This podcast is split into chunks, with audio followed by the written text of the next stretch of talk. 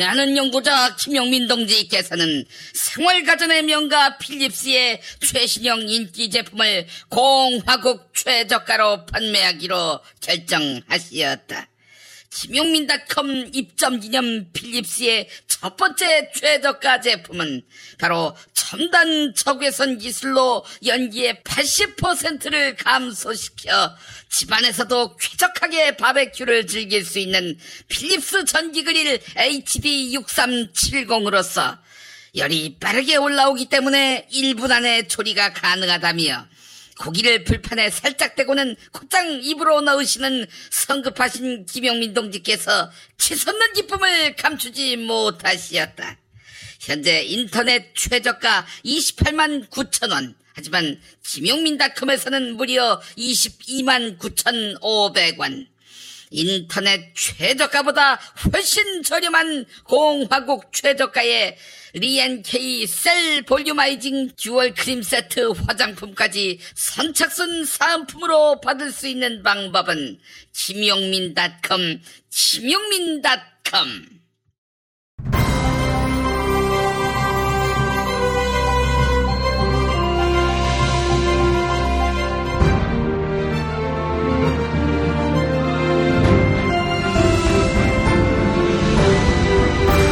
자, 2018년 7월 27일 금요일 김용민 브리핑 2부입니다.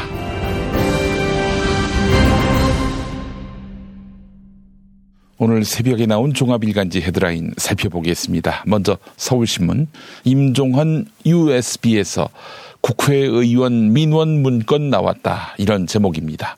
임종헌 전 법원행정처 차장은 양승태 대법원장 시절 사법농단 의혹에 깊숙이 관여한 것 아니냐, 이런 의혹을 받고 있는데요.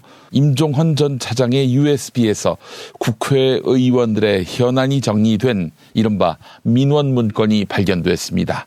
검찰 관계자는 의원들이 했던 민원을 정리했는지, 행정처가 민원을 파악했는지, 실제 민원이 해결돼 재판 개입이 이루어졌는지 의혹이 풀려야 한다, 이렇게 전했습니다.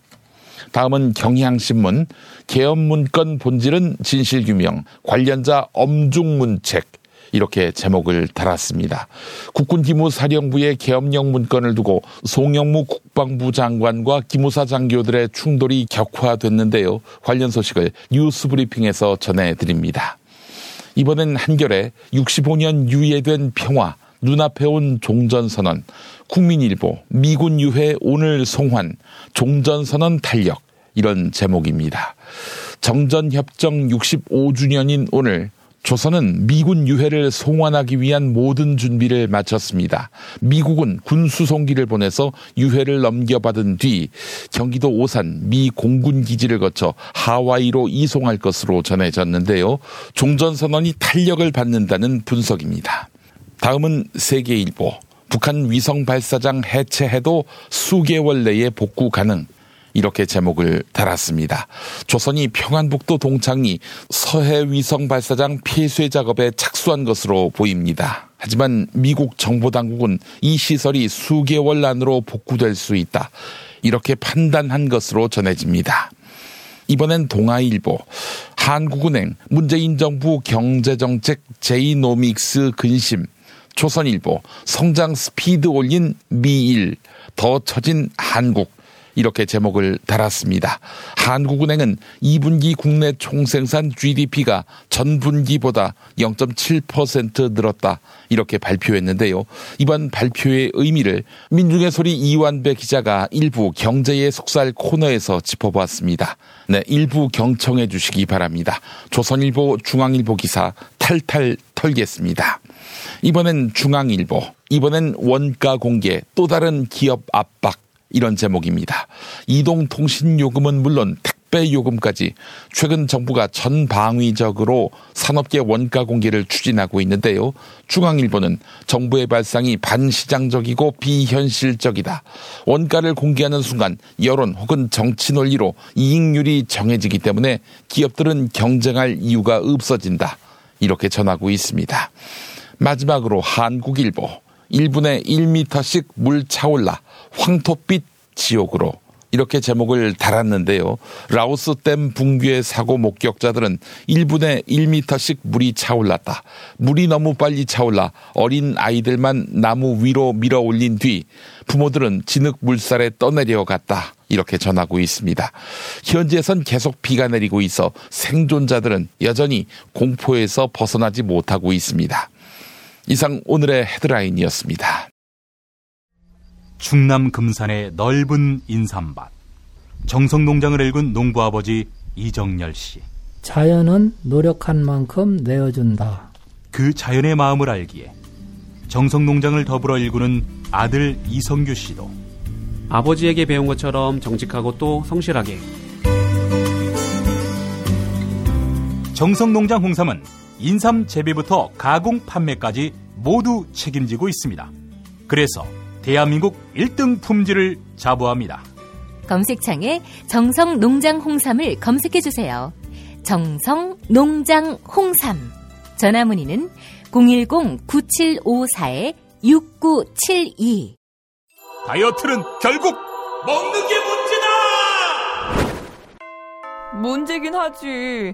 매끼 식단 챙기기도 번거롭고 빼도 금세 다시 찌고. 아... 아직도 몰라? 비타샵 다이어트를 해봐. 안 그래도 궁금했는데 어떻게 뺀 거야? 몇 개월 한 거야? 몸에는 안 나빠? 물어 뭐래. 비타샵 가봐. 같이 해. 1522-6648 혹은 비타샵을 검색해주세요.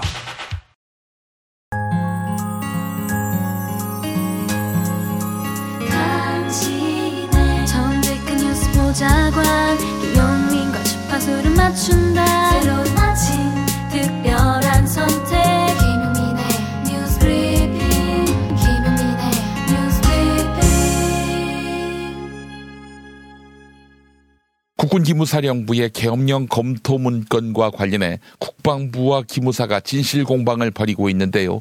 기무사 개혁이라는 본질은 흐려지고 진실공방 양상만 부각되자 청와대가 직접 상황수습에 나섰습니다. 기무사는 송영무 국방부 장관이 당초 계엄과 위수령 문건에 대한 심각성을 인지하지 못했다. 이런 취지의 주장을 거듭 강조했습니다. 이에 국방부는 기무사가 자의적으로 작성한 문건에 나온 내용이다. 하나하나 반박할 의무가 없다고 일축했는데요. 이런 가운데 국방부 감사관실은 100 기무대장 사무실에 들이닥쳐 민병삼 대령과 운용과장의 PC를 조사한 것으로 확인됐습니다. 진실공방을 벌인 기무부대장에 대한 보복성 조치 아니냐 이런 의심의 목소리가 나오는 상황인데요. 결국 문재인 대통령이 문제의 본질은 계엄령 문건의 진실을 밝히는 것이다. 이렇게 밝히며 중심을 잡고 나섰습니다. 청와대 김의겸 대변인의 브리핑 들어보시죠. 이른바 계엄령 문건이 공개된 뒤 여러 논란이 이어지고 있다. 국회 국방위에서 진실 공방까지 벌어져 국민들에게 큰 혼란을 주고 있다. 복잡하게 얽혀 있지만 가닥을 잡아서 하나하나 풀어갈 필요가 있다. 문제의 본질은 계엄령 문건의 진실을 밝히는 것이다. 왜 이런 문서를 만들었고 어디까지 실행하려고 했는지를 철저히 규명해야 한다.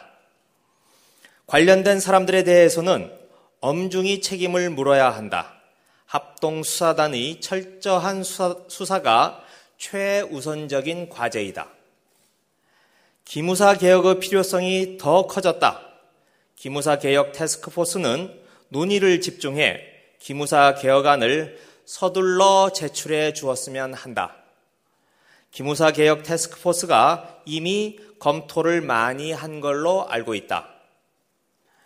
송영무 국방장관을 비롯해 계엄령 문건 보고 경위와 관련된 사람들에 대해서도 잘잘못을 따져보아야 한다.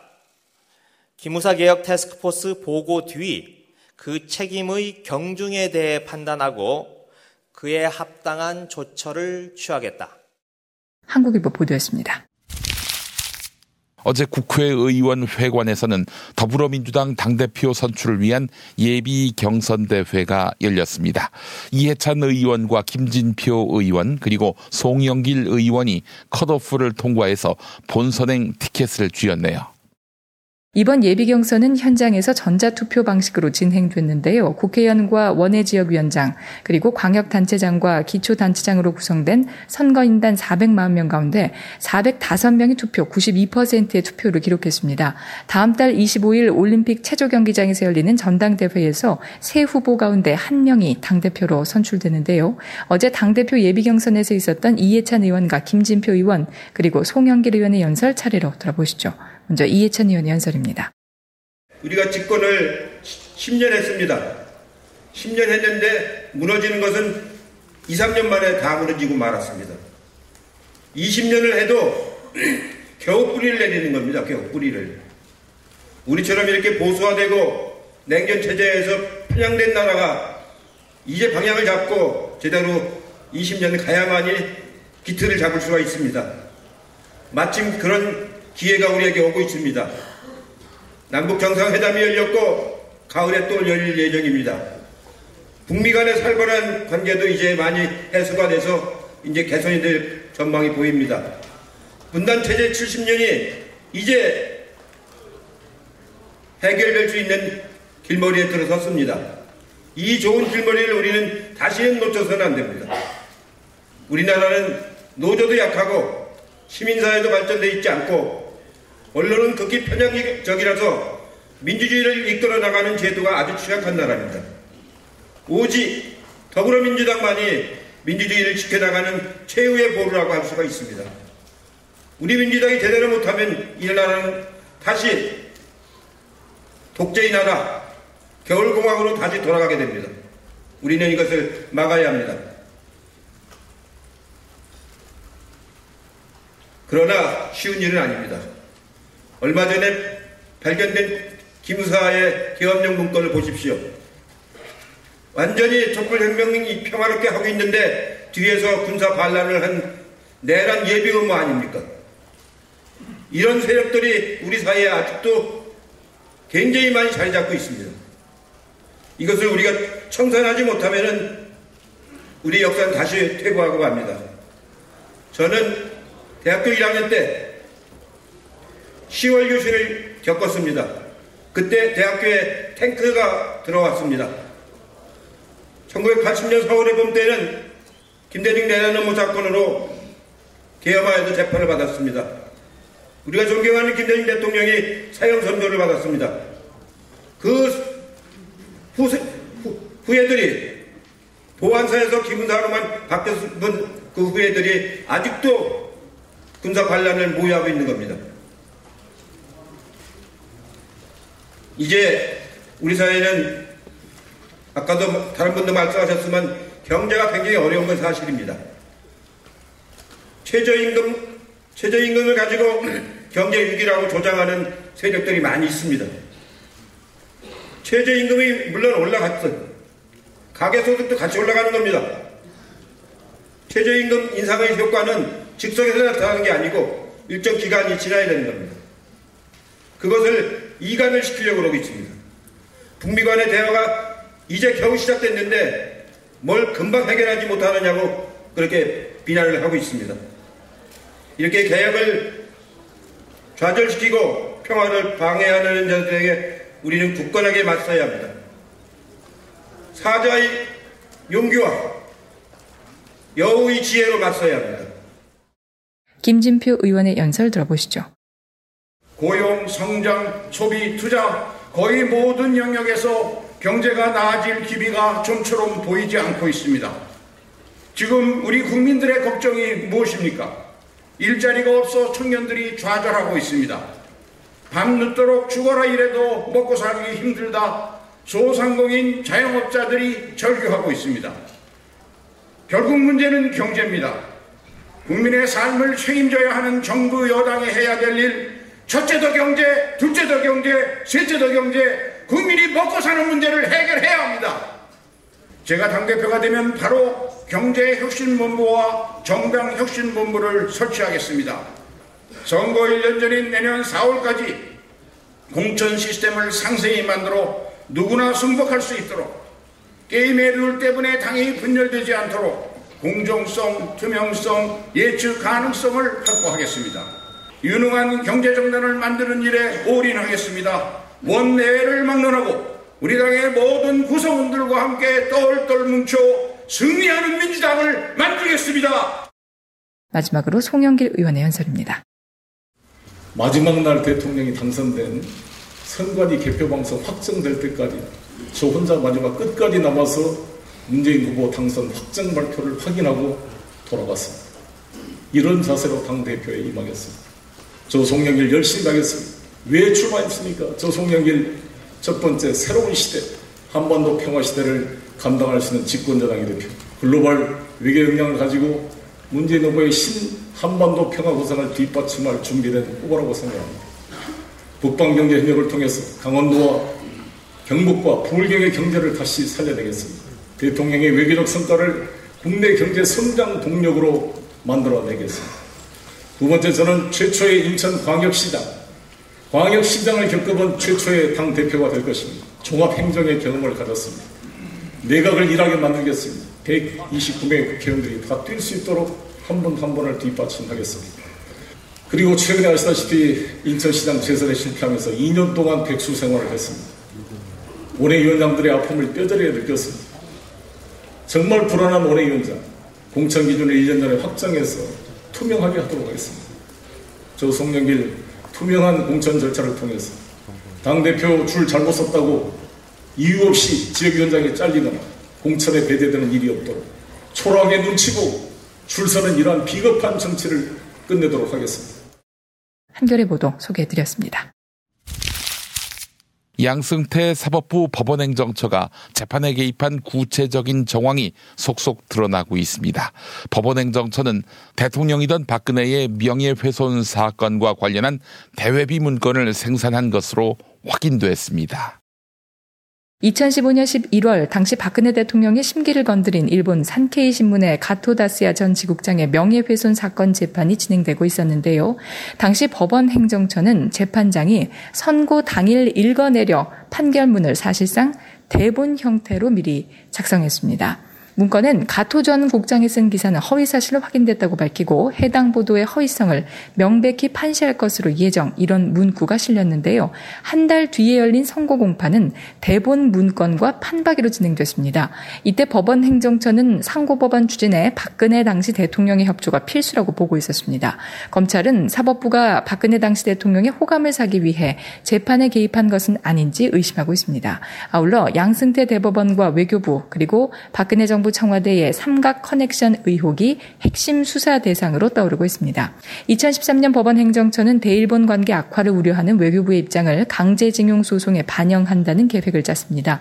문건에는 외교부 입장을 재판에 반영할 수 있는 방법을 신설하기 위해 노력할 예정, 이런 내용이 담겼습니다. 실제로 2015년 대법원은 소송 관련 내부 규정인 민사소송 규칙을 개정했는데요. 국가기관은 대법원에 재판에 관한 의견서를 제출할 수 있다는 내용이었습니다. 결국 기회를 얻은 외교부는 대법원에 법리적으로 한국이 이기기 어려운 사안이다, 이런 내용의 의견서를 제출했습니다. 검찰은 당시 법원 행정처가 외교부와 긴밀히 교감하면서 법관 해외 공간 파견 확대를 요구한 것은 아닌지 의심하고 있습니다. 이상은 한겨레와 한국일보 보도였습니다. 이명박 정부 당시 석유공사와 가스공사 그리고 광물공사는 해외 자원개발 사업에 나섰다가 천문학적인 손실을 보았는데요. 이들 공기업 3사는 당시 책임자들을 상대로 손해배상 청구 소송 그리고 검찰 수사 의뢰를 진행할 방침입니다. 산업통상자원부와 민간 전문가로 구성된 해외 자원개발 혁신 태스크포스 그리고 공기업 3사가 자체 점검 결과를 발표했습니다. 이들은 40건의 새로운 의혹과 문제점을 발견했다고 밝혔습니다. MB의 자원외교 1호 이라크 쿠르드 유전 사업에 대해 당초 석유공사는 사업 추진 불가 입장이었는데요. 이명박 정부 청와대와 산업부가 주관한 대책회의 4번을 거치면서 입장이 바뀌었습니다. 석유공사는 산업부와 이명박 정부 청와대의 외압에 따라 계약 추진이 강행된 것으로 추정 된다고 밝혔습니다. 석유공사는 캐나다 하베스트사 유전 부실 인수의 책임까지 물어 강영원 당시 사장을 상대로 손해배상 청구 소송을 제기하기로 했습니다. 한겨레 보도 전해드렸습니다. 원전 찬성론자들은 전력 수급의 이상 징후만 보이면 정부의 탈원전 정책을 비난하고 있는데요. 이번에도 이딴 폭염에 전력 수요가 폭증하자 공세의 고삐를 죄고 있습니다. 원전 찬성론자들은 2011년 9월 15일 국내에서 발생한 대정전을 예로 들며 원전 확대가 전력난을 해소한다고 주장합니다. 하지만 경향신문은 전력수급 안정성 측면에서 2011년과 지금은 상황이 질적으로 다르다고 진단합니다. 2011년 당시 전력거래소는 예비력이 100만 킬로와트 미만일 때 발생하는 심각경보를 발령했습니다. 반면 올해는 예비력에 관심을 기울여야 하는 500만 킬로와트 미만으로 떨어진 적이 한 번도 없습니다. 특히 만약을 대비해 공급 능력이 도합 100만 킬로와트에 달하던 화력발전소 3기도 아직 투입되지 않은 채 대기 중입니다. 경향신문 보도였습니다. 라오스댐 붕괴 사고로 발생한 사망자는 최소 27명, 실종자는 200여 명에 이르고 있습니다. 그런데 SK건설은 사고가 나기 며칠 전 댐에 문제가 있다는 것을 미리 알고 있었던 것으로 보입니다. SK건설이 지난 18일 작성한 문건에는 보조댐이 11cm 침하된 현상을 계측기를 통해 확인했다 이렇게 명시되어 있습니다. 합작사인 한국서부발전이 침하 현상을 발견했다고 밝힌 20일보다 이틀 앞선 시점입니다. SK건설 측에 확인해보니 이번에는 19일에 침하 현상을 확인했다고 털어놨는데요. 사고 댐이 23일부터 무너지기 시작한 점을 고려하면 SK건설은 최소한 나흘 전에 붕괴 조짐을 파악한 겁니다. 피해를 줄일 수 있는 시간이 있었는데 도 별다른 조치를 취하지 않았던 겁니다. SBS의 보도 소개해드렸습니다. 댓글 조작 사건의 주범인 드루킹 김동원 씨가 고 노회찬 정의당 원내대표와 관련한 진술을 내놓았습니다. 드루킹 김 씨는 고인에게 건넨 약 4천만 원은 강연료였으며 순수하게 도와주려는 목적이었다. 이런 취지로 허익범 특별검사팀에 진술했습니다. 특검팀은 드루킹 일당이 고 노회찬 전 원내대표에게 금전을 빌미로 대가를 요구하며 협박한 것 아니냐 이런 의혹을 수사 중인데요. 드루킹 김동원 씨는 두 차례 강연료로 고 노회찬 전 원내대표에게 4천만 원을 줬다. 하지만 고 노회찬 전 원내대표가 20대 총선 경남 창원 성산에서 당선된 뒤엔 전화 한 통도 하지 않았다 이렇게 밝혔습니다. 이어서 통화 기록을 확인하면 알 것이다. 협박이나 대가 요구는 없었다고 강조했습니다. 드루킹 김 씨는 지난해 5월 SNS에 정의당 심상정과 김종대 그리고 노회찬까지 한 방에 날려버리겠다 이런 글을 게재한 바 있습니다. 이상은 머니투데이 보도였습니다. 지난 토요일 SBS 그것이 알고 싶다는 이재명 경기도지사와 조폭의 유착 의혹을 보도했는데요. 이와 관련해 이재명 도지사는 SBS 측에 반론 및 의견 요청서를 보냈습니다. 이재명 지사는 자신의 SNS에 SBS 측에 사실과 다른 방송을 하게 된 경위 그리고 이후의 조치에 대한 의견을 보내달라고 요청했다고 밝혔습니다.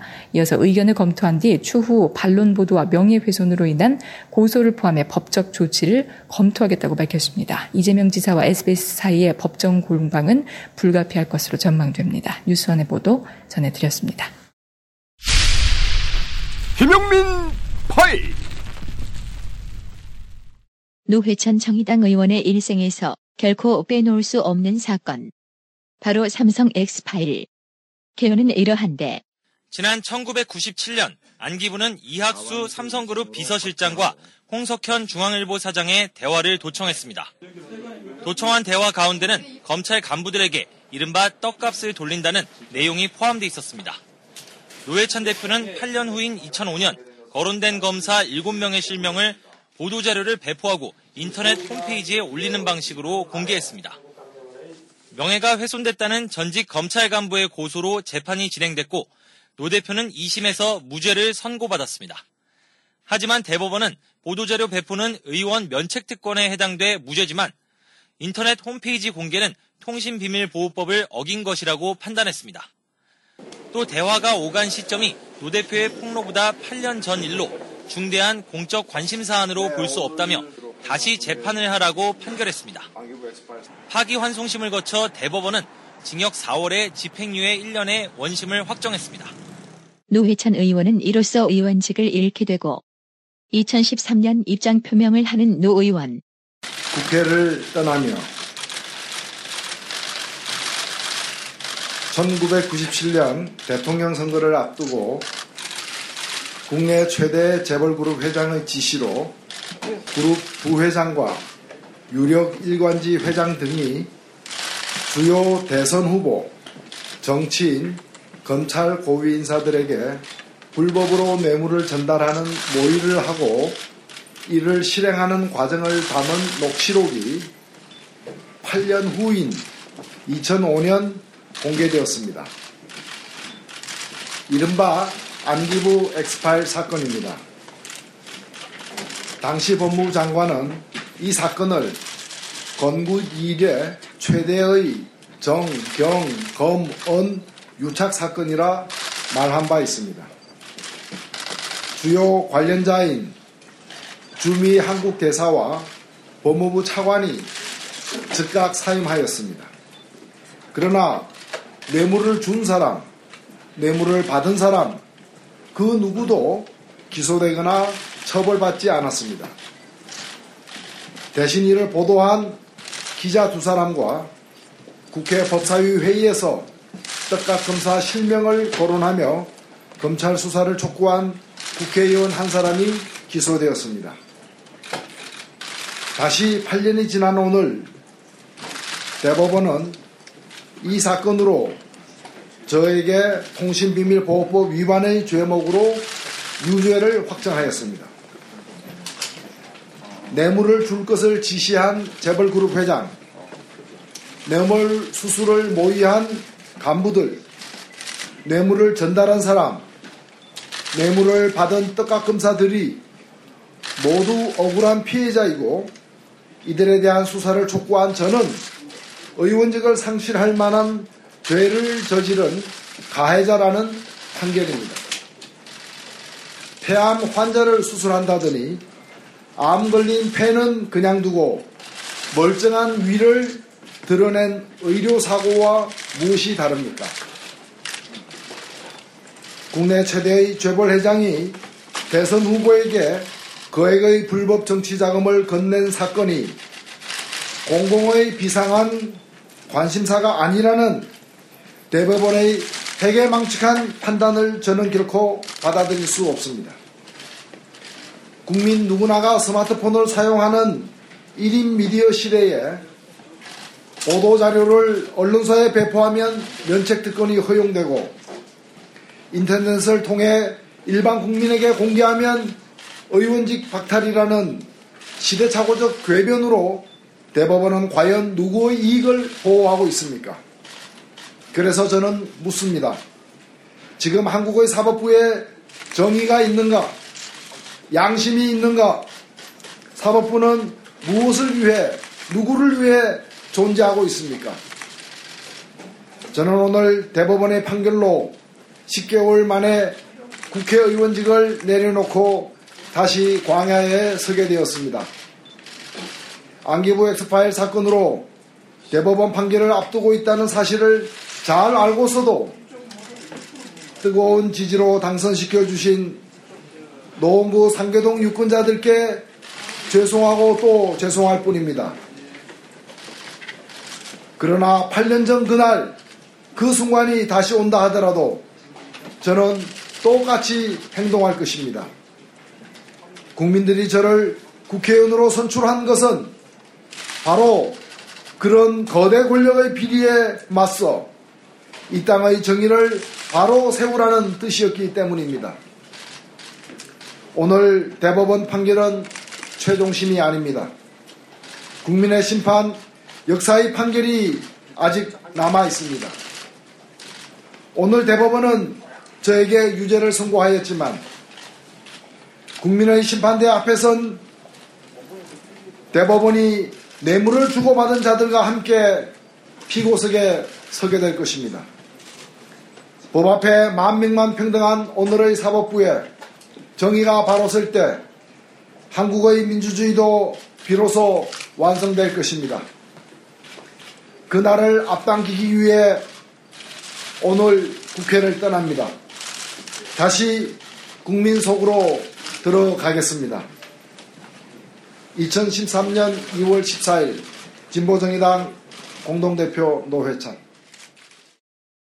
노회찬에게서 배지를 떼가는 것에 목표점을 둔 당시 수사 검사는 누구였을까? 현재 검찰도 안기부 엑스파일에 대한 수사에 들어간 상태인데요. 삼성그룹의 법무팀에 과거 검찰 식구들이었던 변호사들이 많아서 이 수사의 공정성을 해칠 수 있다는 주장이 나왔습니다. 수사 실무를 지휘하는 황교안 서울중앙지검 2차장도 서우정 삼성 법무팀 부사장과 지난해 서울고검에서 함께 근무했습니다. 노회찬의 하급심 판결을 뒤집고 의원직을 앗아간 당시 대법원의 수장, 대법원장은 누구였을까? 이명박 대통령은 차기 대법원장 후보에 양승태 전 대법관을 지명했습니다. 그들은 노회찬의 죽음에 대해 어떤 생각을 갖고 있을까? 그럴 생각을 할 겨를이 없을까? 공제에 불이 붙은 마당이어서 운전자를 위한 꿀팁 7,000원 운전자 보험 카페. 알고 계세요? 교통사고가 나면 형사합의금, 벌금, 변호사 비용 이거 자동차 보험에서는 보장 못해요. 운전자 상해까지도 책임져드리는 7,000원 운전자 보험 카페. 버스, 택시, 트럭 등 영업용 차량 운전자를 위한 12,500원 운전자 보험 카페도 있습니다. 실손, 부모님 건강, 자녀 보험도 안내해드립니다. 02849-9730 연중무휴라 언제든 02849-9730. 아이고 무릎이야. 주사도 맞고 무릎 보호대도 이것저것 써봤는데 효과가 없네. 무릎펜 몰라? 무릎펜? 무릎펜이라고 이번에 새로 나온 무릎 관절 보호대야. 우리 부모님도 무릎펜 사용하시고 운동하는 재미에 푹 빠지셨어. 어디서 살 수 있어? 네이버에서 무릎펜을 검색 후 쇼핑몰에서 구매하시고 상담은 010-2255-4489 최 과장을 찾아주세요. 답은 이미 정해져 있으니 너는 대답만 해라고 하는 답정모. 아닌데 답은 정치인데 너만 몰라 이건데.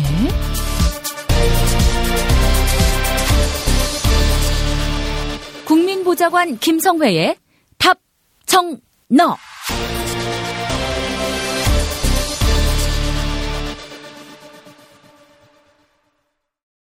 예전엔 모든 게 좋았죠. 그런데 언제부턴가 골반이 뒤틀리고 허리가 아프고. 중요한 것은 당신의 자세입니다. 이젠 바디로직으로 몸을 조율해보세요. 그저 속옷처럼 입기만 해도 척추 교정에 도움을 주는 바디로직. 검색창에 바디로직, 전화는 031-345-4550, 031-345-4550번입니다. 네, 답정너로 이어갑니다. 국회 더불어민주당 손혜원 의원실 김성회 보좌관 만나겠습니다. 김 보좌관님. 네, 안녕하세요. 네, 제가 비록 팟캐스트에 싣진 못했지만 적중하셨어요. 이해찬, 김진표, 송영길 이렇게 올라갈 것이다. 네, 그렇게 됐습니다. 역시 확실히 쪽집게예요, 우리 김성회 보좌관은. 아니 뭐 제가 쪽집게는 아니고 뭐 전반적인 판세 흐름이라는 것을 봤어야 한다고 생각하고요. 일단 기본적으로 이해찬 후보 같은 경우는 밀리지 않는 대세론이 있었습니다. 이게 사실은 민주당의 탄생과 함께했다고 해도 좋을 만큼 DJ 정부부터 시작해서 주요한 요직들을 주로 거쳐왔고 당의 역사를 온몸으로 받아오면서 살았던 사람 아닙니까? 예. 그런 것들에 대해서 뭐 올드보이라고 해도 좋고 여하튼 기본적인 중앙위원들의 저는 믿음과 신뢰가 있었다고 생각하고요. 김진표 의원도 뭐 다선 의원으로서 특히나 경제통으로 본인의 자리매김을 했고 또 이제 청와대와의 소통 관계, 뭐 친문 후보로서의 본인의 이미지 이런 것들을 잘 살려서 사실 이제 중앙위원 같은 경우 조직세가 중요한데 그런 조직세에서 본인 자체가 기본적으로 갖고 있는 조직으로 했다기보다는 문재인 대통령을 좋아하는 조직들의 지지를 끌어내지 않았나. 그건 뭐 본인의 실력이라고 봐야 된다고 생각하고요. 송영길 후보 같은 경우는 뭐 2년 전에 떨어져서는 안 되는, 떨어질 수 없었던 그 당대표 선거에서 김상곤, 추미애, 이종걸 후보에게 밀려서 고배를 마신 전력이 있죠. 사실 뭐 당시에는 본인은 대단한 충격이었을 것 같은데요. 김상곤 후보에게 밀린 것이. 그래서 뭐 소문에는 한 표 차이였다. 그 다음에 다 송영길이 될 거라고 생각해서 김상곤 후보에게 동정표를 제공했던 것이 먹힌 것이 아니냐. 뭐 이제 이런 얘기들이 있었는데요. 예. 어쨌건 그렇게 떨어지고 나서 본인은 당대표를 하겠다라는 정확한 계획을 세우고 2년 동안 준비를 해온 후보로서의 강점이 드러난 것 같습니다. 그래서 송영길 의원 역시도 세라고 하면, 조직이라고 하면 별 것이 없는 의원이긴 하지만, 기본적으로 이제 인천시장으로서의 본인의 정치 경험, 또 사선 의원으로서의 의정활동의 경험에다가 호남을 중심으로 해서 지난 선거에서 아주 많은 지방자치 선거에서 공을 들이면서 전국을 누비면서 이번에 투표를 했던 중앙위원들, 시장 군수들을 열심히 돌아다니면서 지원을 했고요. 그리고 이제 뭐 읍소 전략, 이번에도 떨어지면 나 어떻게 하냐, 뭐 이런 읍소 전략도 상당 부분 또 먹혔던 것 같고, 이런 것들이 좀 종합적으로 작동하지 않았나 싶고요. 저희가 결과는 알 수 없기 때문에 섣불리 말씀드리긴 어렵겠습니다만, 조직적으로 놓고 봤을 땐 이인영 의원이 3등으로 올라올 것이라는 예상이 다분했는데, 이것이 이번에 틀린 것이 또 하나의 포인트였던 것 같습니다. 회의는 캠프마다 각자의 해석과 분석이 다르겠지만, 이인영 의원은 밑으로 이제 후배 그룹들이 사실 성장을 잘 못한 측면이 있거든요. 그렇기 때문에 후배들을 키우면서 이제 정치가 진행됐으면 모르겠는데, 이제 그 밑으로 오는 세대가 없는 상태에서 20년 동안 당의 막내로서 세대 교체를 이야기해왔던 것이 이제 당원들에게 좀 피로감을 누적시킨 것은 아닌가 싶은 생각이 한편으로 좀 있고요. 예. 세대 교체를 얘기할 거면 40대 후보가 나와서 사실은 세대 교체를 얘기를 해야 이것이 먹히는데, 나이가 모든 것을 이야기하는 것은 아닙니다만, 이제 나이로서의 세대 교체를 얘기하려고 하면 50대 중반은 사실은 안정적인 국정 운영, 이렇게 컨셉을 잡아서 가야 한다고 봤거든요. 그런 점에서 좀 밀린 것이 아닌가 싶은 생각이 들고요.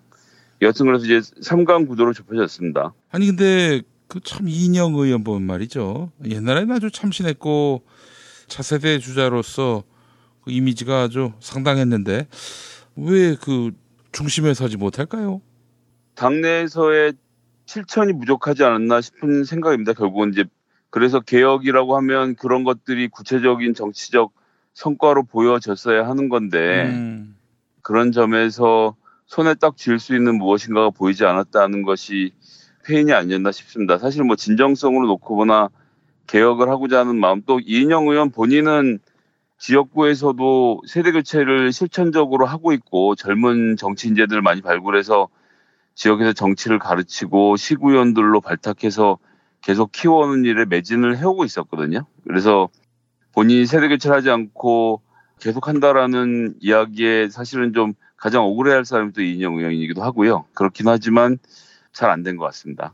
그런 것들이 큰 그림에서 그려지지 않고, 개혁을 이야기하기엔 너무나도 이제 오랜 시간이 흘러간 것도 좀 있고요.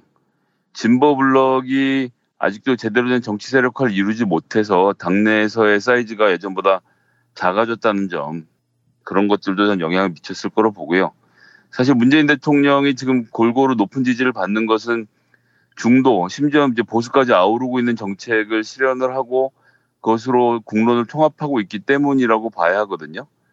그렇기 때문에 현재 민주당의 지지자들의 입장에서는 예전 방식의 이인영 의원의 진보적 아젠다가 불편할 수 있는 상황이기도 하고요. 그런 것들이 전 두루두루 영향을 미쳤을 것으로 그렇게 봅니다. 그런데 이제 세 사람이 전부 다 같이 공동점이 있다라고 하면 정책통이라는 점입니다. 뭐 이해찬 의원 당연히 그렇고, 굉장히 오랜 선수를 쌓은 동안 많은 정책들, 개혁 정책들 만들어냈던 장본인이고요. 김진표 의원은 경제를 중심으로 해서 본인의 입장이 좀 확고하게 있고, 관료 출신으로서의 그런 전문성, 이런 것들이 좀 준비가 많이 되어 있고요. 송영길 의원이 이제 또 얼굴이 좀 크고 막 덩치가 험악해서 그런 이미지로 안 보일 수 있는데, 뭐 인천시장을 두루 거친 점도 그렇지만 정책에 두루두루 밟고 이야기를 잘 풀어가는 사람입니다. 그렇기 때문에 그 어느 때보다 좀 격조 높은 토론이 전 가능할 것으로 보고, 이 세 후보가 앞으로 이 당의 미래에 대해서, 또 우리나라의 미래에 대해서, 또 당청 관계는 어떻게 만들 것인지에 대해서 토론해가는 과정은 전 상당히 흥미진진하게 펼쳐질 것 같다라는 예상을 좀 해보고요. 이제부터 뭐 대의원들의 마음, 또 권리당원들의 마음을 얻기 위해서 여러 가지 전략들을 펼쳐나갈 것인데, 그런 가운데서 어떤 결과들이 나온지를 좀 지켜봤으면 좋겠습니다. 사실 지금 뭐 청와대가 워낙 잘하고 있긴 한데, 민주당의 입장에서는 뒷받침이 좀 제대로 안 되는 부분들이 있어요. 대통령이 어떤 사안에 대해서 발언을 하거나 주장을 했을 경우에 당에서도 이제 뭐 당에 있는 주요 당직자라든지 아니면 의원들이 좀 치고 나와서 야당을 향해서 좀 공세도 펼치고 좀 일해줄 필요가 있는데, 아, 왠지 모르게 좀 서로 눈치 보는 분위기가 강하게 있습니다. 여러 가지 이유가 있을 텐데 여하튼 발언을 세게 해서 이목을 집중시키기보다는 그냥 조용히 입법하고 이제 법안 발의하는 활동을 좀 중심으로 한다든지, 회의에 열심히 참석해서 출석률을 높인다든지, 뭐 이제 공부 잘하는 학생들이 하는 주요 전법들 있지 않습니까? 근데 정치에서는 사실 정책만큼 중요한 것이 정무이고, 필요한 순간에 목소리를 좀 크게 내줄 필요도 있고, 그런 가운데서 당을 돕고 또 청와대를 도울 필요가 있는데, 그런 역할에 사람들이 좀 무심하다는 생각이 들어요. 요즘 뭐 말 한마디 잘못했다가 뭐 지지자들에게도 그렇고 반대측 인사들에게도 그렇고 욕을 먹을지도 모른다는 이런 걱정들을 해서 그런 것인지 모르겠지만, 사실은 정치인이 말하는 것을 두려워해서는 안 되거든요. 그렇기 때문에 좀 강하게 자기 주장을 해 나와야 되는데, 이제 그런 것들이 안 되니까 청와대가 열심히 하는데 당이 뒷받침해주는 모습이 잘 보이지 않고 있다는 것이 지금 현재 가장 큰 문제라 생각이 들고요. 그런 문제점을 좀 타개해 가면서 당이 잘 자리를 잡아서 당청 관계를 잘 만들어서 문재인 정부의 중반기 운영을 잘 이끌어갈 적임자를 찾을 수 있었으면 좋겠습니다. 예, 누가 됐으면 좋겠어요? 전 잘하는 사람이 됐으면 좋겠어요. 이해찬 전 총리 같은 경우에는 확실히 그동안은 추미애 대표가 잘했습니다마는, 그래서 두 번의 선거를 승리로 이끌었습니다마는 당의 존재감은 좀 약한 면이 있었는데, 이해찬 전 총리가 만약에 당대표가 된다면 당은 당대로 국민의 신망을 얻는 정치를 하려 하지 않겠는가, 이런 생각 들고요. 또 김진표 후보가 된다면은 이분이 사실은 뭐 금융실명제라든지 또 참여정부의 개혁 입법들을 만들어낸 인물로서 확실히 생산적인 정치, 특히 정책으로 말하는 정치로서 당의 면모를 상당히 격상시킬 수 있지 않겠는가 하는 그런 평가도 있을 수 있겠고요. 그리고 송영길 후보 같은 경우 뚝심, 또 추진력, 그러면서도 문재인 대통령의 국정 운영을 적극 뒷받침할 수 있다는 점에서 보자면은 상당한 또 역량을 발휘할 수 있을 것 같고요. 제가 두루두루 칭찬하려고 노력하고 있는 겁니다. 지금 들으시면 아시겠지만. 네, 그렇습니다. 뭐 실제로 저는 꽃놀이패라 생각하고요. 세 후보 다 당대표로서의 자격이 충분히 있는 분들이라고 봅니다. 근데 이제 중요한 것은 어쨌든 이게 내부의 싸움이거든요. 선거가 시작되면 죽기 살기로 싸울 수밖에 없는 선거 자체의 속성이 있습니다. 그런데 청취자분들도 그렇고 지지자분들도 그렇고 세 후보 중 자기가 지지한 후보를 정하고 그 후보의 좋은 점을 좀 위주로 해서 당대표 선거가 이루어졌으면 좋겠습니다. 이 과정에서 상대 후보에게 상처를 내고 확인되지 않은 소문들을 돌리면서 후보를 깎아내리는 일들은 좀 하지 않았으면 좋겠고, 그것을 원하는 사람들이 따로 있지 않습니까? 네. 그렇기 때문에 좀 그런 점보다는 자기 후보가 갖고 있는 강점들을, 그게 상대 후보의 약점이 더 좋겠죠. 상대 후보의 약점이자 자기 후보의 강점을 잘 설명하면서, 뭐 하는 말입니다만 선의의 경쟁을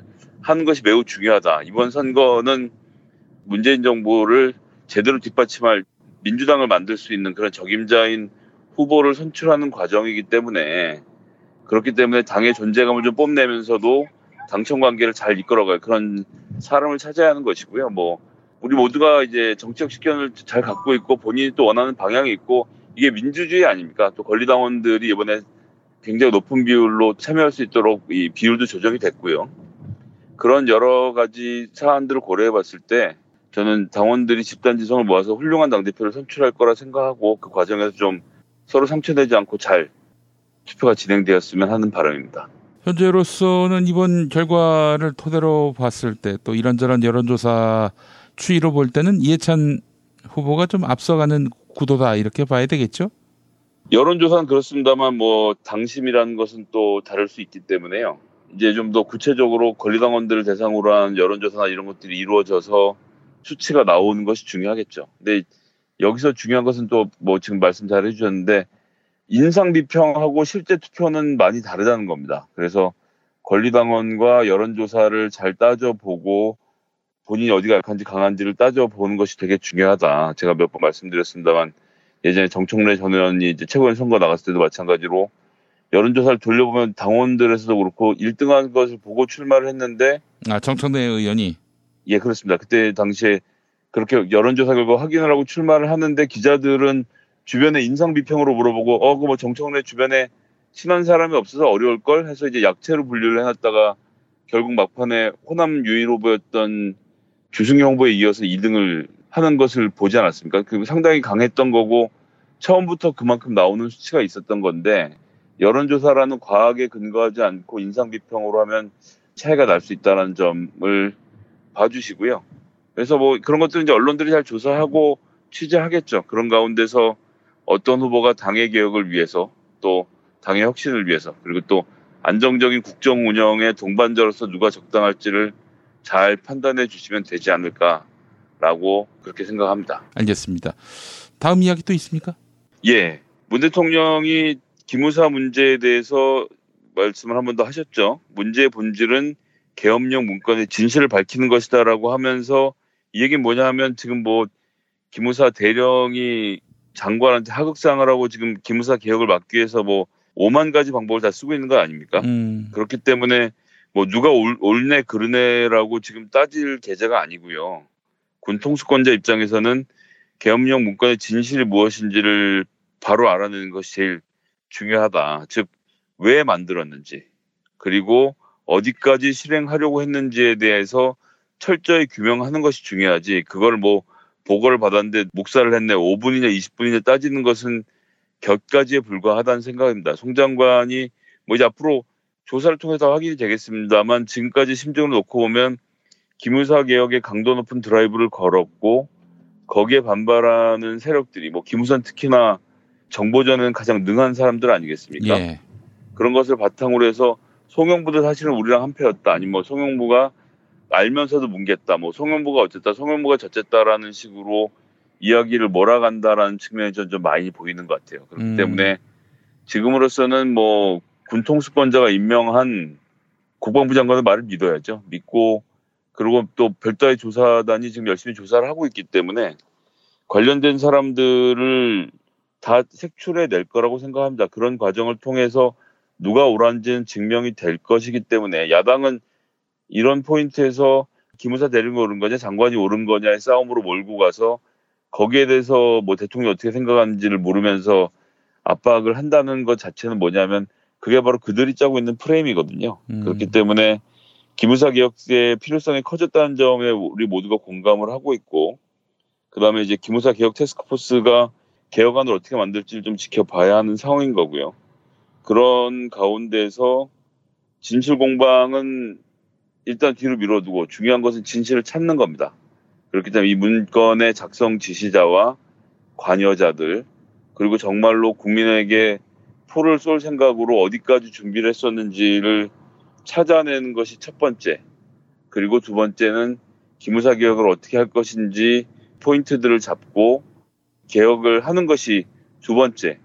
그렇게 하고 난 다음에야 기무사와 장관이 주고받았던 대화, 그다음에 뭐 그 대화의 시간, 뭐 장관의 의도 이런 것들은 그 뒤에 파악해도 늦지 않다. 지금 어쨌거나 기무사 개혁의 의지를 갖고 접근을 하고 있는 이상 저는 그런 것들은 당연히 팩트로 보고 그렇게 접근하는 것이 맞지 않겠나. 이런 식의 그 하극상 논란으로 국방위가 소모되고 있는 것은 이것은 뭐 저들이 그리는 아주 뻔한 그림이기 때문에 야, 뭐 송영무가 진짜야 가짜야를 우리가 지금 따질 필요가 전혀 없다. 이거 뭐 대통령의 초미의 관심 사항이고 예. 국민들이 큰 관심을 갖고 있고 이건 사실 우리가 죽느냐 사느냐의 문제이지 않습니까?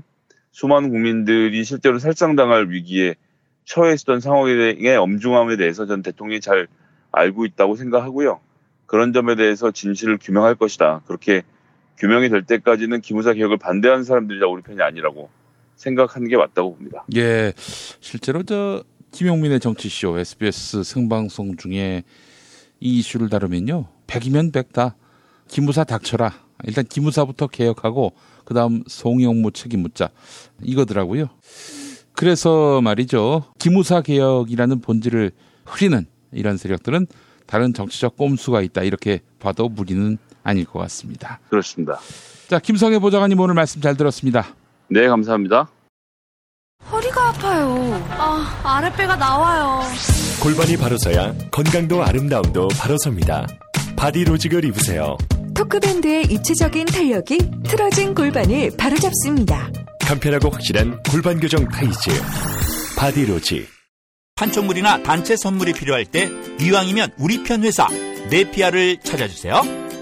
인터넷 검색창에 네피아를 치시거나 032-519-4800으로 전화주시면 친절하게 상담해드립니다. 그런데 상품은 뭔가요? 네피아를 가서 고르세요. 3만 가지가 넘는 물품이 있어요. 탈모인가 예비 탈모 여러분, 저희 제품 꼭 쓰세요. 그 고통을 알기에 최대한 싸게 팝니다. 이제 탈모약 소속 괜찮다고요? 같이 쓰면 부작용 없이 2배 효과입니다. 이미 모발이식 했다고요? 그럼 더 싸게 오래 유지해야죠. 아직 젊고 두피도 반짝거리지 않는다면 100% 뿌리 깊은 샴푸 두피 영양제 1566-7871. 허위 매물에서 우리의 가족과 이웃을 지키는 더불어중고차. 더불어중고차는 직영정비소를 운영하여 판매부터 수리까지 최고의 서비스를 제공합니다. 카카오톡 검색창에 더불어중고차를 검색하시거나 1661-3363으로 전화주세요.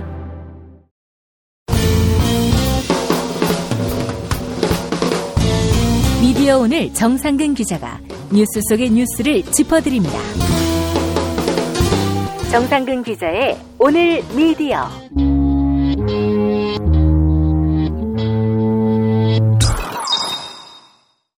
(40세) 남성 10,000원대, 10살이면 5,000원대의 실손보험과 40세 여성 기준 월 2만 원 치아보험, 네, 포털 사이트 다음에 7,000원 운전자 보험 카페를 검색하시기 바랍니다.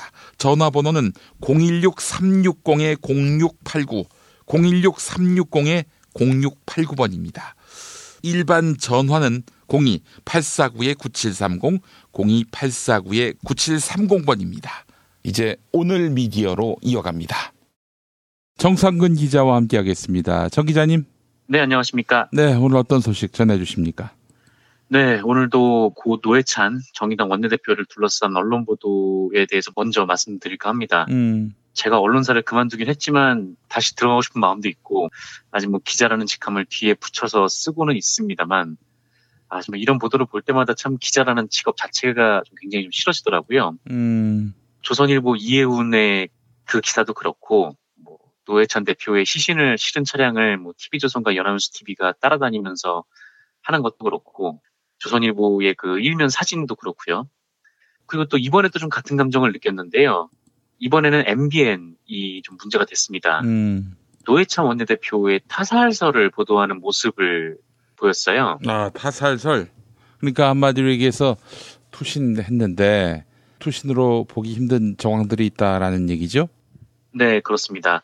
의혹이 있으면 보도를 할 수도 있는 거고, 뭐 사실 노회찬 의원이 돌아가셨을 때 이게 너무 황망해서 정말 스스로 투신을 하신 것이 맞나, 뭐 이런 의심을 가진 분들도 많이 계셨었어요. 그런데 MBN의 보도는 그 차원의 문제가 아닙니다. 이상한 뭐 인터넷 언론에서 하는 방송인데 노회찬 원내대표의 자꾸 하신 그 소식을 전하면서 잔치국수를 처먹는 애들이 있었거든요. 아, 이건 진짜 미치지 않고서야 할 수 없는 짓이죠. 네, 그런 애들이 지금 타살설을 제기를 하고 있어요. 아, 그래요? 네, 이게 뭐냐면 김경수 경남도지사에게 가는 특검, 그리고 드루킹의 의혹을 노회찬 전 원내대표 쪽으로 쏠리게 하기 위해서 더불어민주당 김경수 도지사, 문재인 대통령 측에서 노회찬 의원을 타살을 했다, 뭐 이런 시나리오로 쓰는 애들인데, 좀 말도 안 되는 얘기를 한마디로 하는 거죠. 근데 이 MBN의 타살설 보도가 한마디로 이제 국수 처먹고 인터넷 방송하는 그런 사람들의 얘기를 반영하는 그런 보도였어요. 물론 그것이 이제 뭐 음모론적으로 막 문재인 대통령, 문재인 정권, 뭐 김경수 도지사에 의해서 그렇게 됐다, 뭐 이런 얘기는 안 나왔습니다만, 그런 비슷한 주장을 하는 사람들의 얘기를 일종의 이제 시민 멘트 같은 걸로 담았습니다. 지난 24일 있었던 보도인데요. MBN 뉴스8이었고 보도의 제목은 아무래도 미심쩍다, 노회찬 타살설 시끌이란 제목이었습니다. MBN이 이 기사를 이렇게 소개를 하는데, 드루킹 의혹을 숨기기 위해서 노회찬 의원이 타살당한 것이라며 보수단체 회원들은 특검 사무실을 찾아 부검을 주장했다라는 보도였어요. 그리고 이제 뭐 대한민국 애국시민연합인가? 거기 뭐 사이버 감시단장 뭐 이런 사람이 있는데 그 사람의 발언 그리고 이용식 건국대학교 의학전문대학원 교수의 의견도 담았습니다. 이용식이란 사람이 누구인지 모르는 분들 많이 계시고 잊은 분도 많겠지만은 백남기 농민 돌아가셨을 때 말이죠. 그 물대포를 맞고도 사람이 죽지 않는다. 이걸 주장했던 사람입니다. 정신 나간 사람이죠. 맞습니다. 뭐 그런 잔데 한마디로 이제 이른바 이제 보수 시민단체 뭐 이런 수구단체들의 그런 시선들을 그대로 녹아내고 전문가라고 부른 사람이 이용식 교수라는 사람인 거예요. 근데 MBN이 과연 이 이용식이라는 의사가 이 백남기 농민의 사인을 물대포가 아니라고 주장했던 그 사람인지 몰랐냐라고 하면 MBN은 그걸 알고 있었습니다. 이 MBN의 기자 리포팅이 어떻게 나왔냐면 이 사람을 이렇게 소개를 해요. 고 백남기 농민의 사인이 물대포가 아니라고 주장했던 이용식 건국대학교 의학전문대학원 교수 이렇게 소개를 하고 있습니다. 그리고 이 이용식이라는 자가 이런 얘기를 방송에서 합니다. 투신을 할 때 창틀을 발로 차면서 공중으로 붕 나는 사람은 없고 그렇게 날더라도 바로 그 앞에 있는 현관 지붕이나 그 앞에 있는 자동차 위로 떨어지지...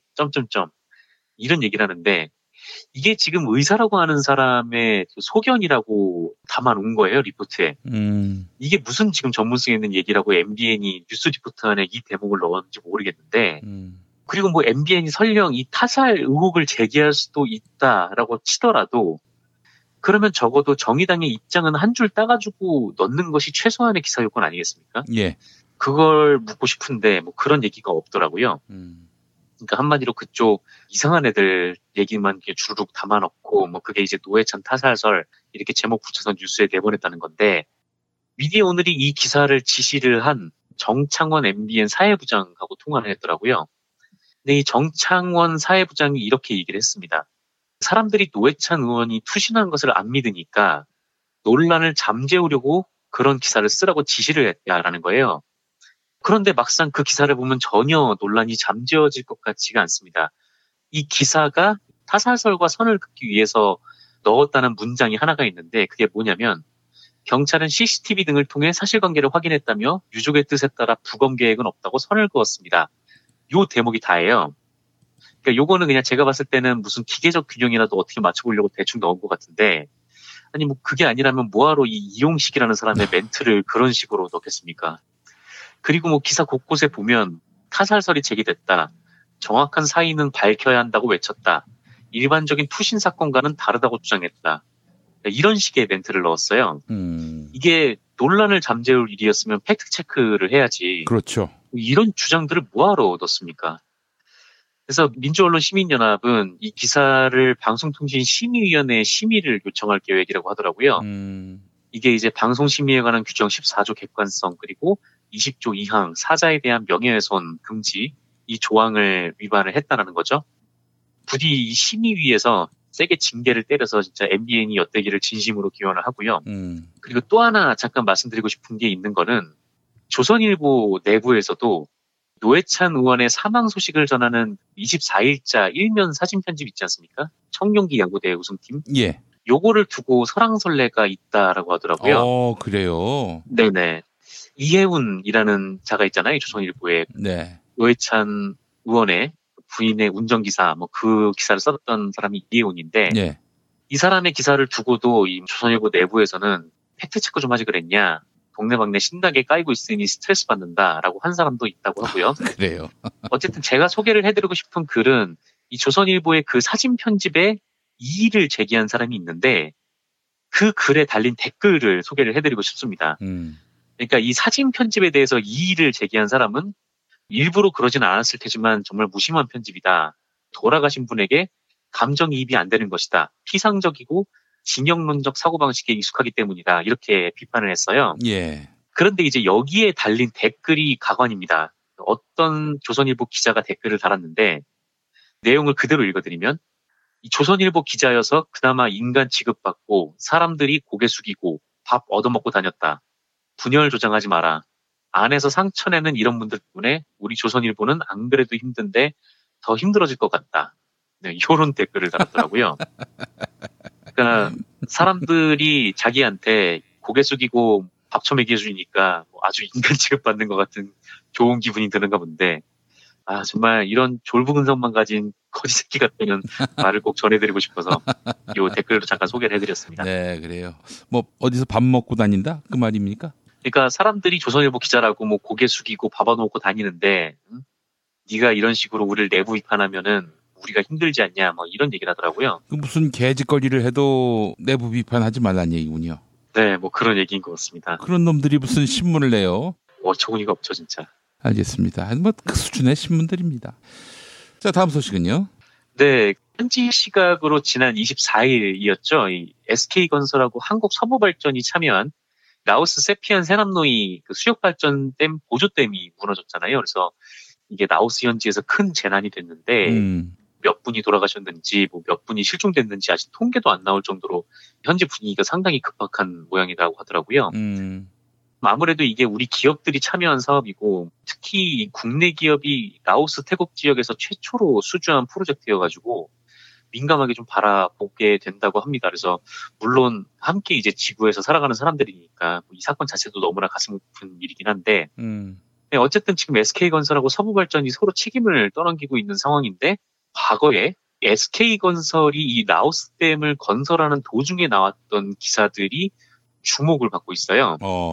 대체로 그때 우리나라 언론들이 이 SK건설의 라오스댐 건설을 어떻게 보도했냐면 SK건설이 엄청나게 뭐 잘했다. SK건설, 해외건설 강자로 부상, 성장동력 확보 뭐 이런 내용의 홍보성 기사였습니다.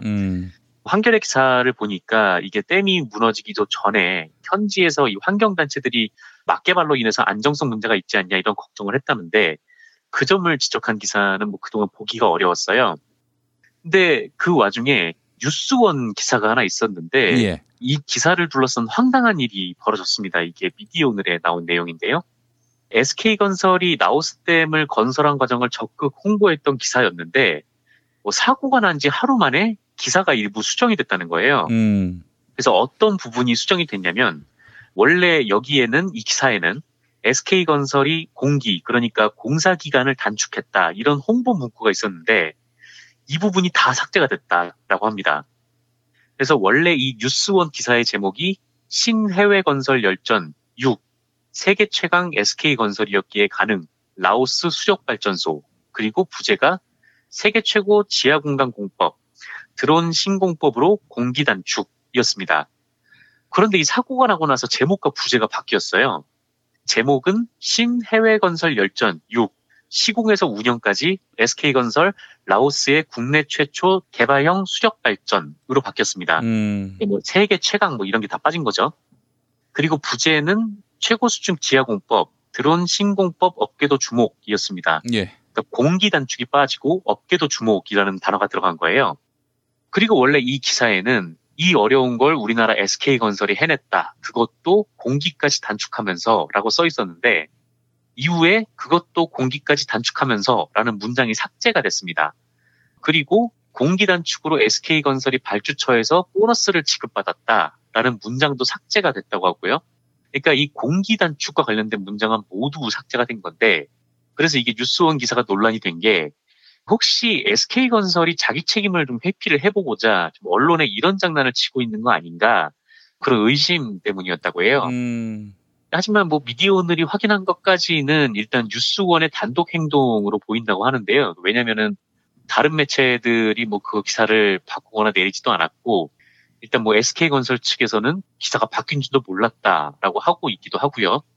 그리고 이 뉴스원 측에서도 비슷한데 허남영 뉴스원 건설부동산부 부장이 이렇게 얘기를 했습니다. 사고 소식이 국내에 알려지기 하루 전날 이 기사가 출고가 됐는데 하필이면 기사가 나가고 그 다음날 이런 큰 사건이 났다. 우리도 예상치 못하고 의도하지 못한 일이었다. 전반적으로 논란의 소지가 있는 부분은 손질이 좀 불가피했다. 이렇게 얘기를 했습니다. 그러니까 한마디로 이게 사고가 난 다음에 네티즌 분들이 이 기사를 봤는데 SK건설이 뭐 공기를 단축해서 뭐 보너스 받았다 막 이런 얘기 있으니까 인터넷에서 욕을 엄청나게 하신 모양이에요.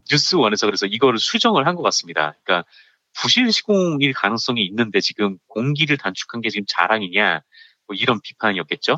근데 뭐 SK건설 과장도 뭐 기사가 바뀐 줄은 몰랐다라고 했는데 이 말을 곧이곧대로 믿더라도 애초에 이런 기사를, 그러니까 SK건설의 설명만 듣고 제대로 현지 사정도 알아보지 않고 일종 이제 빨아주려고 했던 이런 언론의 좀 민낯이 보이는 것 같아서 씁쓸한 보도였던 것 같습니다. 아이고, 참 언론들이 이 자본가에게 예속이 되다시피 해가지고 이런 불량 언론의 보도를 어떻게 필터링할 것인지 이것도 하나의 과제가 돼버렸어요. 그렇습니다. 이게 옛날 같으면은 그냥 조선일보를 안 보겠다, 뭐 구독을 끊어버리겠다, 뭐 그렇게 하면은 조선일보도 끊을 수 있고 동아일보도 끊을 수 있었는데, 예, 요새는 포털로 뉴스를 소비들 하시잖아요. 그렇죠. 매체를 선택할 여지가 없이 제목만 보고 보다 보면은 조선일보도 있고 쓰레기 언론들도 있고 그렇습니다. 네, 그렇습니다. 뉴스를 골라보기가 참 어려운 환경인 것 같긴 해요. 알겠습니다.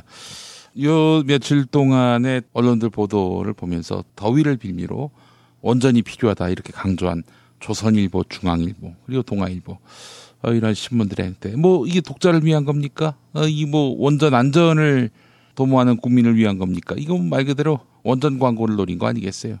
돈의 노예가 되고 돈의 귀신이 된 이들 신문들, 돈 주고 보지 마시라고 누차 말씀드렸는데 보시는 분들이 있더라고요. 그 개인은 거의 안 보는데 이제 요즘 기업이 단체로 구독을 해서 문제인데요. 이제 좀 끊으세요. 뭐 어차피 안 볼 거잖아. 근데 이제 사무실 가보면은 신문 다 쌓아놓는 거 알고 있어요. 안 봐. 주말엔 아예 뭐 토요일자 다 갖다 버려요. 페이지함에다가. 그런데 왜 굳이 보냐 이거야. 왜 자원 낭비를 하지 말자고요. 나무가 아까운데 조선일보는 두껍기도 합니다. 그렇죠. 광고가 안 되니까 무슨 어드버터리얼 광고 섹션 만들어 놓고 몇 면에 걸쳐서 소개해 줄 테니까 기사 형식으로 광고 내라 이러면서 또 광고 쪽 꼬드기고 이 몹쓸 언론의 농간 횡포, 특히 조중동 돈 주고 구독하면은 우리 환경 파괴되는 겁니다. 환경 보호를 위해서라도 조중동은 끊어야 한다 이 말씀을 거듭 강조합니다. 네. 자, 정상근 기자님 말씀 잘 들었습니다. 네, 고맙습니다.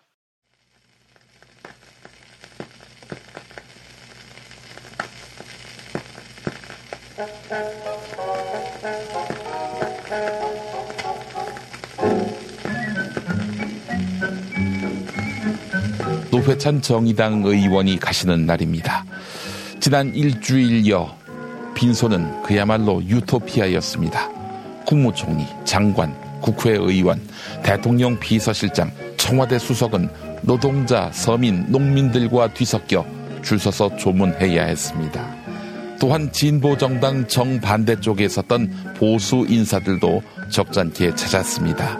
한겨레의 사설이 짚은 대로 노회찬 의원은 반대파와 토론할 때 비수를 꽂는 날선 말보다는 은유와 풍자, 해학을 담은 촌철살인으로 국민에겐 웃음을, 공격받는 상대에겐 자성의 기회를 주었습니다. 상대방을 타도 대상으로 삼아 거친 말을 쏟아내며 적대감을 고취해온 삶을 부끄럽게 했습니다. 오늘 글을 보냅니다. 부디 영혼만이라도 사랑의 그림자 되어 끝없이 이 땅에 머물길 바랍니다. 꿈이 꿈으로 끝나지 않을 사랑은 영원히 남아 언제나 우리 곁에 있기를 바랍니다.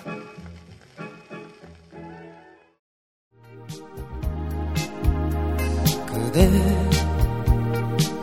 발길이 머무는 곳에 숨결이 느껴진 곳에 내 맘 머물게 하여 주오. 그대 긴 밤을 지샌 별처럼 사랑의 그림자 되어 그 곁에 살리라.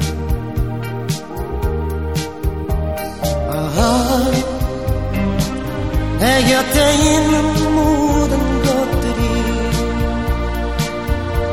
청년 기쁨이 되게 하여 주오. 그리고 사랑의 그림자 되어 끝없이 머물게 하여 주오.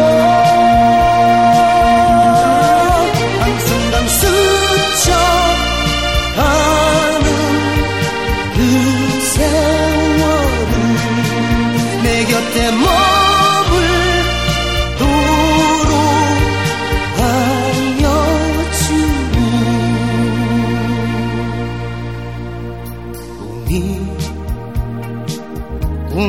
끝나지 않을 사랑은 영원히 남아 언제나 내 곁에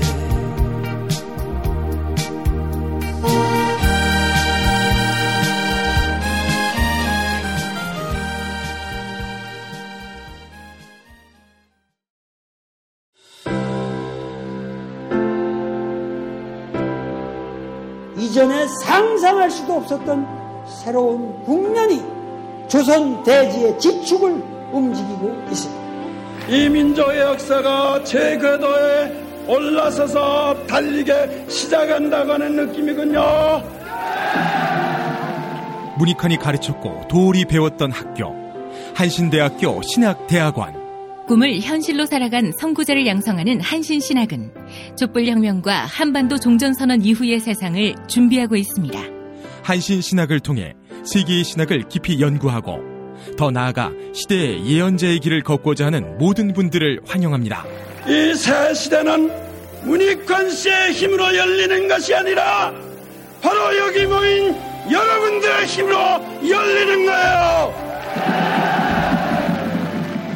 한신대학교 신학대학원 홈페이지나 02-2125-0108로 문의하실 수 있습니다.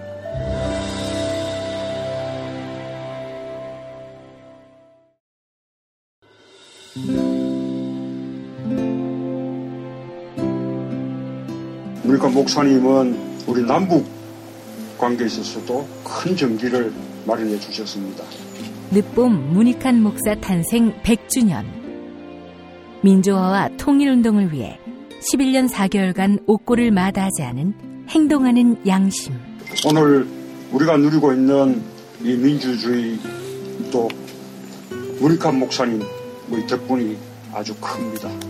그가 24년 동안 살았던 서울 강북구 인수봉로 통일의 집이 6월 1일 문익환 통일의 집 박물관으로 거듭납니다.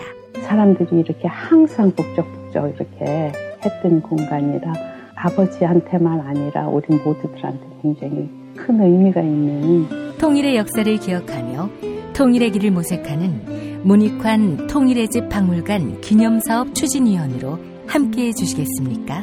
이건 단지 어떤 유가족들의 유산이 아니라 우리 시대가 가지고 있는 유산이기 때문에 자세한 안내는 포털 사이트에서 문익환 통일의 집을 입력해 주세요.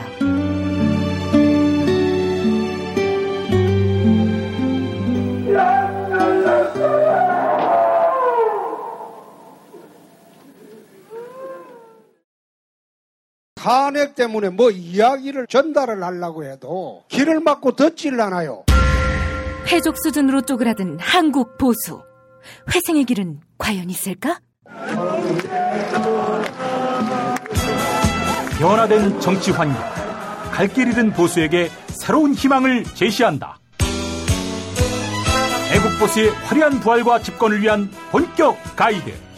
김용민의 신간. 보수를 지켜라.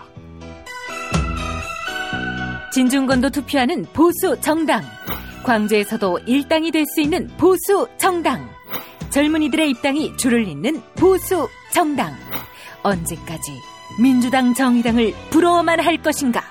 부러우면 진다니까? 자유한국당 당원 김용민이 쓴 보수를 지켜라. 이김에서 나왔습니다. 김용민닷컴 자유 게시판에 올라온 사연 일부 만나보겠습니다. 미술사양님, 조선일보의 사진 배치는 비판받아 마땅합니다. 다만 방송에 중요한 오류 하나를 지적하고자 합니다. 광주 동성고 선수들이 환호하는 장면은 마치 샴페인을 터뜨리는 모양처럼 보이지만 생수를 뿌리는 장면입니다. 상식적으로 고교 대회에서 주류를 사용할 리 없겠지요. 쓸데없는 꼬투리를 제거하기 위해서라도 샴페인이라는 부분은 정정해 주시고 그렇다 하더라도 환호하는 장면을 배치하는 것은 문제다라고 다시 지적해야 할 듯합니다. 라고 하면서 김용민 브리핑에 샴페인 언급 부분에 대한 정정을 요청하셨습니다. 감사합니다. 조선일보가 노회찬 정의당 원내대표의 서거 기사를 실은 화요일자 지면 일면 사진. 네, 제가 청룡기 고교야구 우승팀이 샴페인을 터뜨렸다고 표시했는데 자세히 보니 생수였습니다. 네, 환호, 기쁨, 그 취지는 달라지지 않았지만 샴페인이라고 말씀드린 것은 사실과 달랐습니다. 정정하겠습니다. 혼동하게 해드려 죄송합니다. 지적해 주신 미술사장님 감사합니다. 찌질 기렉은 차라리 아닥님, 아침이면 울던 중이었던 기분으로 눈이 떠집니다. 다가오는 아침에도 그러겠지요. 어떻게 시간이 갈수록 더 슬프고 아깝고 더 자주 울게 되네요. 진보 진영에선 보기 드물게 너그럽고 푸근하게 품이 넓으셔서 마음씨 좋은 진보 삼촌으로 좋아하긴 했지만 이렇게 사무치게 사랑하는 줄은 몰랐습니다. 우리가 머리에 성남꽃을 꽂고 영전에 찾아가 부두덕거리면 그 서슬의 도로 살아나게 되실까봐 그리 험하게 떠나셨는가. 자꾸 고이는 눈물에 앞이 잘 보이지가 않네요. 그립습니다. 네, 감사합니다. 안내 말씀드리겠습니다. 다음 주 월요일부터 일주일 동안 제가 휴식의 시간을 갖습니다. 대신 김보영 아나운서가 김용민 브리핑을 대신 진행합니다. 변함없는 애청과 성원 바라겠습니다. 한 주 지나서 다시 인사드립니다. 여러분 고맙습니다.